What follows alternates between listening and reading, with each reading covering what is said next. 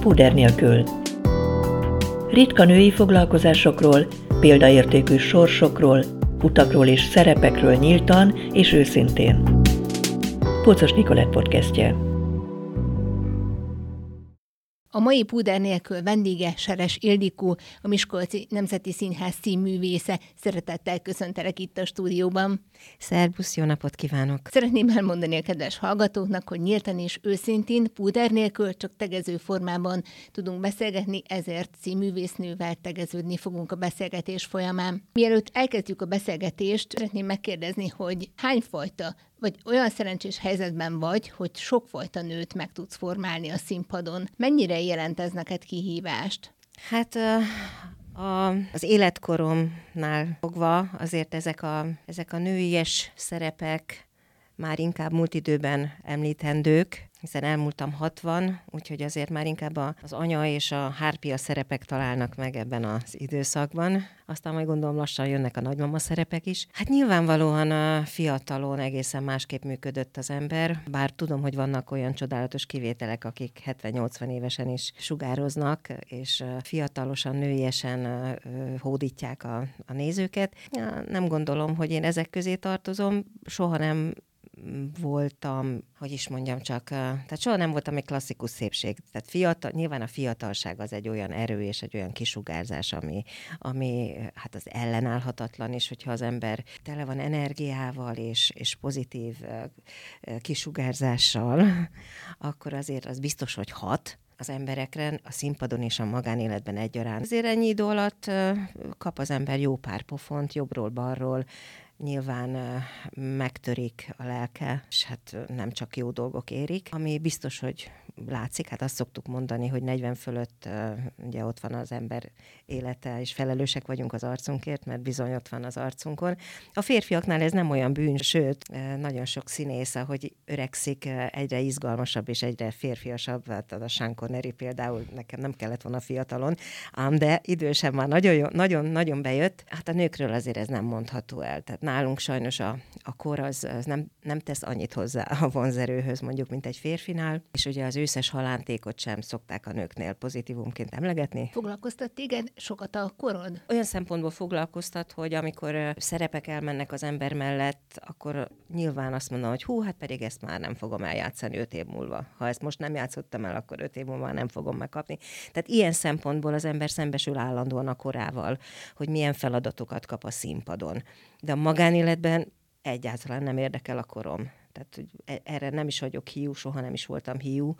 Sőt, miután az édesapám nagyon fiatalon halt meg, 45 éves volt, amikor meghalt, és én gyakorlatilag egy az egybe az ő génjeit örököltem, meg voltam róla győződve, hogy én sem fogom túlélni őt. Úgyhogy hát, kis morbid mondatként tulajdonképpen a 45 éves korom után minden nap ajándék volt már nyilván amikor a gyerekem megszületett, akkor azért uh, már szerettem volna, hogyha én magam is sokáig mellette lehetek. De mondom, ilyen szempontból a magánéletben egyáltalán nem zavar hogy annyi idős vagyok, amennyi. Hát ez teljesen normális dolog, hogy nem fiatalodunk, hanem öregszünk. Hát mondom, a, a, a szerepek miatt azért uh, időnként elszomorodik az ember, hogy hát már ezt úgy eljátszottam volna, de ezt már nem fogom. Tehát inkább, inkább ilyen szempontból zavar csak.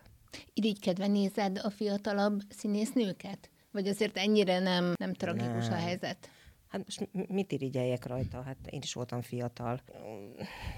Nem, nem, egyáltalán nem. A lehetőségeket azt néha összehasonlítom, hogy amikor én voltam fiatal, ugye amikor én voltam fiatal, akkor még az volt a szlogen, hogy várjatok a sorotokra, most még nem ti jöttök. Aztán nagyot változott a világ időközben, és felgyorsult minden, és hát én azt gondolom, hogy egy csomó szerepet sokkal fiatalabb korban megkapnak manapság emberek, mint mi annak idején, és ettől egy picit eltolódik ez az egész, aki mondjuk a középkorú szerepet kéne, hogy játsza, az már gyakran azt a szerepet játsza, amit esetleg én még eljátszhatnék, mert hogy nagyon fiatal az, aki mondjuk egy középkorút kellene játszon. Tehát ilyen szempontból néha az ember úgy elgondolkodik, hogy mennyit változott a világ. De én magam is van egy-két olyan szerep, amit jóval korábban megkaptam, idős szerepet, mint, mint azt gondolom, hogy normális lett volna. Hát 35 évesen játszottam a Hegedűs a háztetőmben Goldét, vagy 41-két évesen játszottam azt a Cecíliát, amit most játszom, és azt gondolom, hogy most van igazából ideje, de már akkor is eljátszottam. Vagy például 12 évvel ezelőtt játszottam a mamókát a padlásban, ami, aminek hát most is örülnék, vagy még 10 év múlva is örülnék, hogyha eljátszhatnám.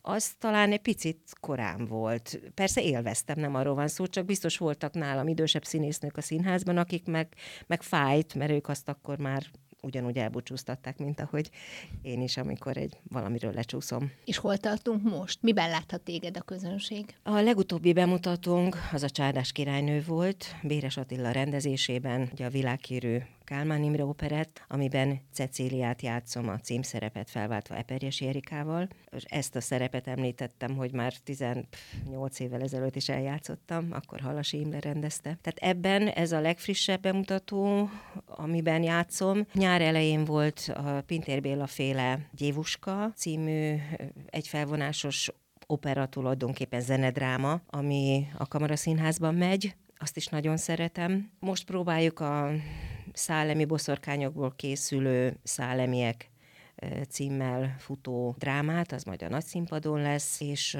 még a második fél évben vár rám egy Csehov szerep. Tehát ezek, ez az évadom, illetve éppen ma hallottam, hogy decemberben felújítjuk a revizort, amiben a kórházigazgatónő szerepét osztotta rám Béres Attila.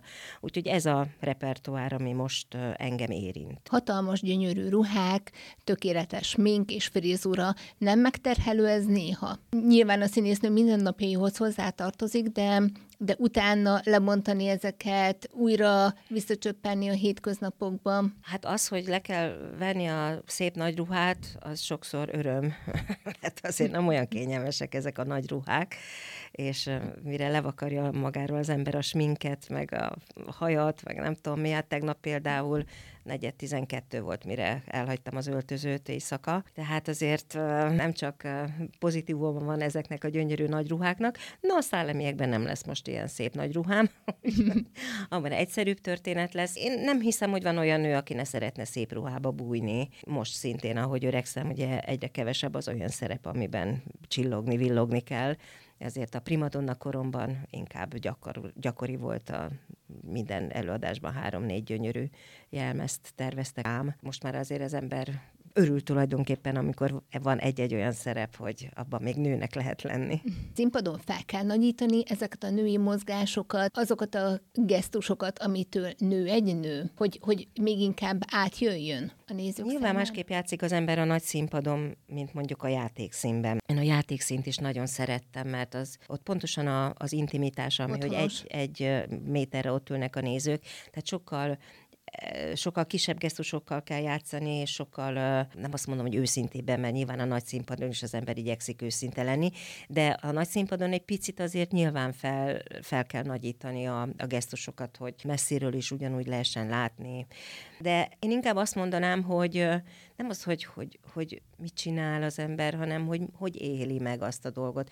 Tehát, hogy nem csinálom, hogy nő vagyok, hanem ott akkor abban a pillanatban én nem Seres Ildikó vagyok, hanem a Cecília, aki éppen idegrohamot kap, vagy aki éppen megjátsza azt, hogy ő most ö, ö, ezt vagy azt ö, gondol.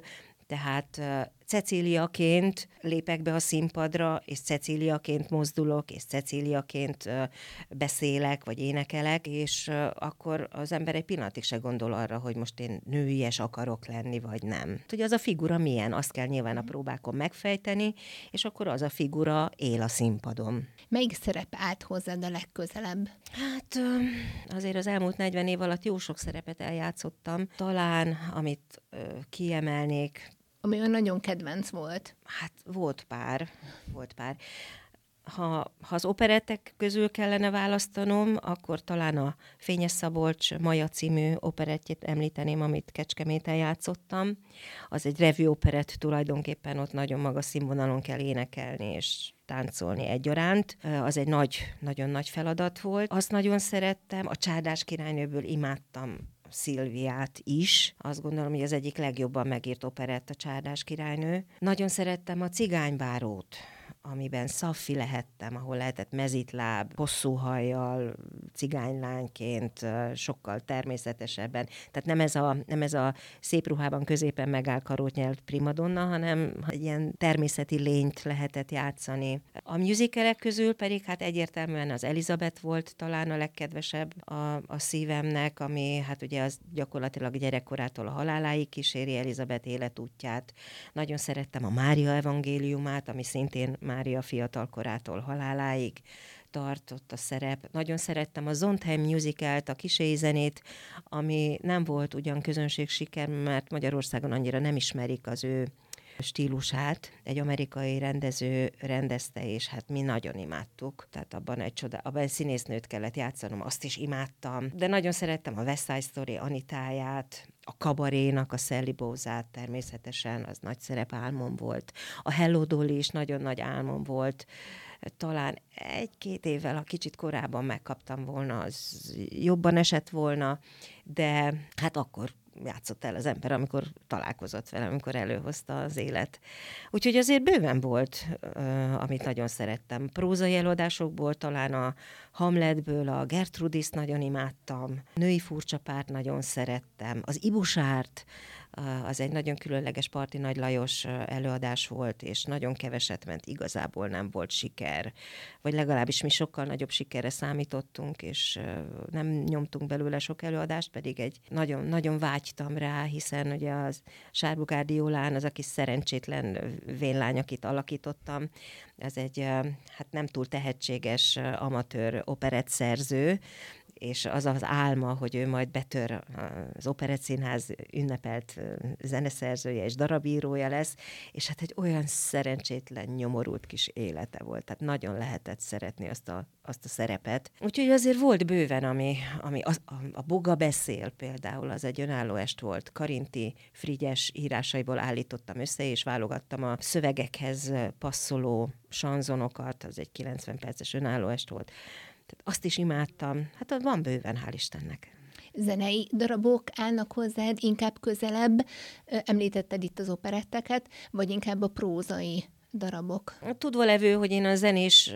világból érkeztem, hat éves korom óta tanultam a klasszikus zenét, és nagyon komoly képzést kaptam, zeneművészeti főiskolás diplom, énekes diplomám, az első diplomám, később végeztem el a drámapedagógia szakot, és aztán a master szakot is az egyetemen énekből.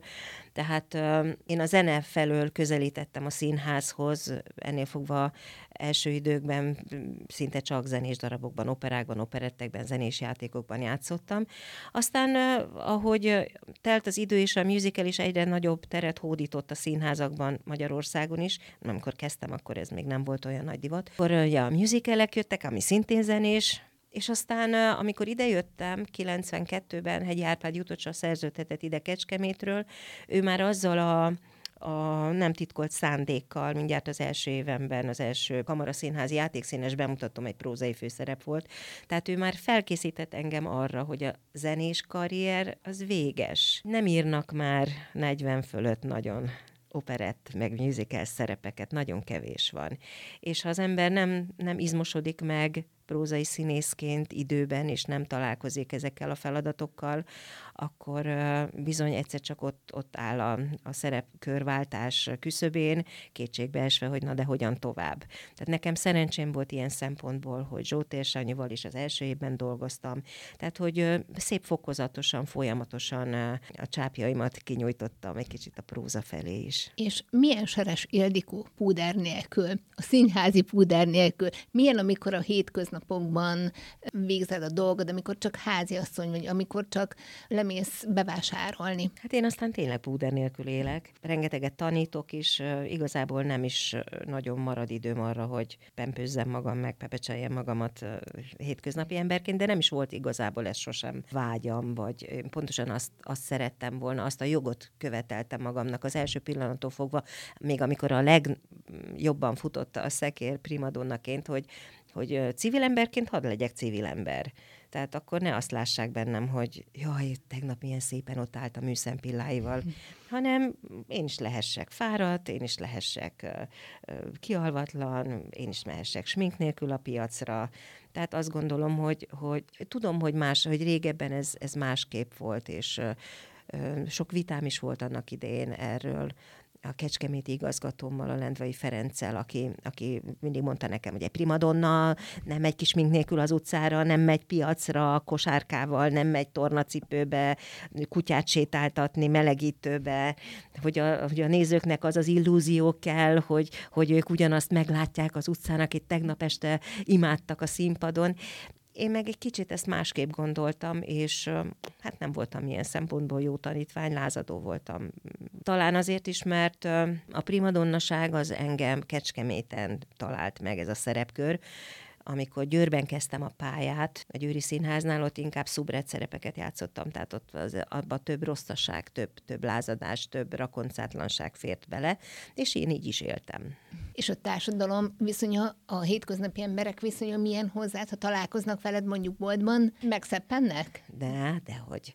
Meglepődnek?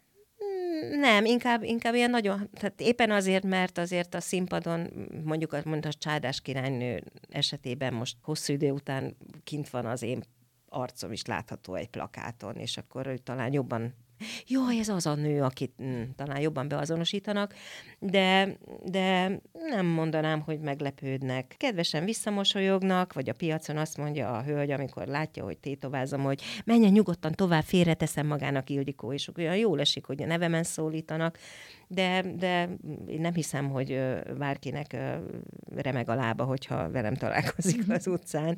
Sőt, mindig szoktam mesélni, hogy a hozzánk közel levő boltban, most nem mondom a nevét, mert nem tudom, nem minősül-e reklámnak, tehát főutcán van egy bolt, ahol hát gyakran járok vásárolni, és volt valami sárga-kék mm, cucc rajtam, és akkor ott kotoráztam a hűtőpultba, és oda jött hozzám egy néni, és megkérdezte, hogy mennyibe kerül a nem tudom micsoda, mert hogy az, azokat a színeket hordtam, és hát teljesen smink nélkül, farmerban nyilván úgy néztem ki, mint bármelyik más földi ember. Abba a szerepbe is belebújhattál volna. A színészi munka mellett sokszor láttam, hogy neked társadalmi szerepvállalásokra is nagyon nagy hangsúlyt fektetsz és, és mellé állsz bizonyos dolgok mellé. Ez fontos neked? Nekem fontos, bár sokat vívódom, hogy, hogy mennyire engedhetem meg magamnak azt, hogy a saját véleményemet kvázi reklámozzam. Nyilván vannak olyan szent dolgok, amik mellé nem tudnék nem odaállni, de például holott nagyon határozott és, és karakteres politikai véleményem van a világról, azt azért úgy próbálom nem kirakni feltétlenül. Mindig arra gondolok, hogy végül is tartozom egy társulathoz, senkit nem szeretnék olyan helyzetbe hozni, hogy esetleg az én véleményem miatt bárkit valamiféle retorzió érjen. Úgyhogy hát nyilván a, a közvetlen környezetem pontosan tudja, hogy miről mit gondolok, azért nem rejtem véka alá, de mondjuk a politikai hovatartozásomat annyira nem reklámozom. De nyilván a, a, a dolgok mellé, tehát akár a pedagógusok mellé, akár a, a menhelyi kutyák mellé, akár a, a, a kórházi állapotokról, hát nyilvánvalóan az ember, ha nem is rakok ki én magam posztot, de ha esetleg írok egy kommentet, vagy, vagy lájkolok valamit, azért az már jelzi a, a véleményemet a világról.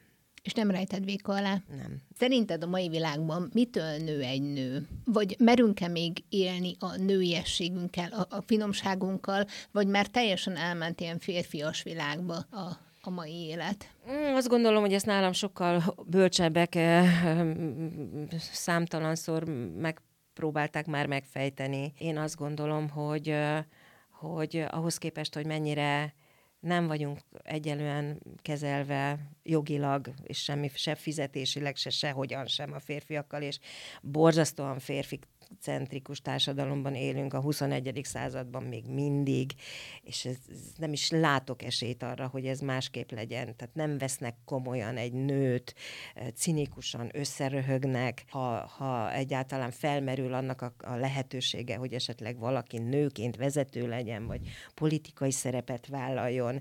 Tehát, hogy ez guztustalan, hogy mennyire még mindig ilyen a világ. Na tessék, itt van az én kendőzetlen puder nélküli véleményem. Nem tudom, hogy, hogy, lehet, hogy tudunk-e ez ellen tenni. Miközben meg kell a saját lábunkon állni, közben azért itt maradt a nyakunkon a háztartás de közben azért sokszor mi vagyunk a családfenntartók, nagyon sok szerepet kell egy nőnek betölteni a hétköznapokban. Igen, és közben azért anyaként is megpróbálunk helytállni.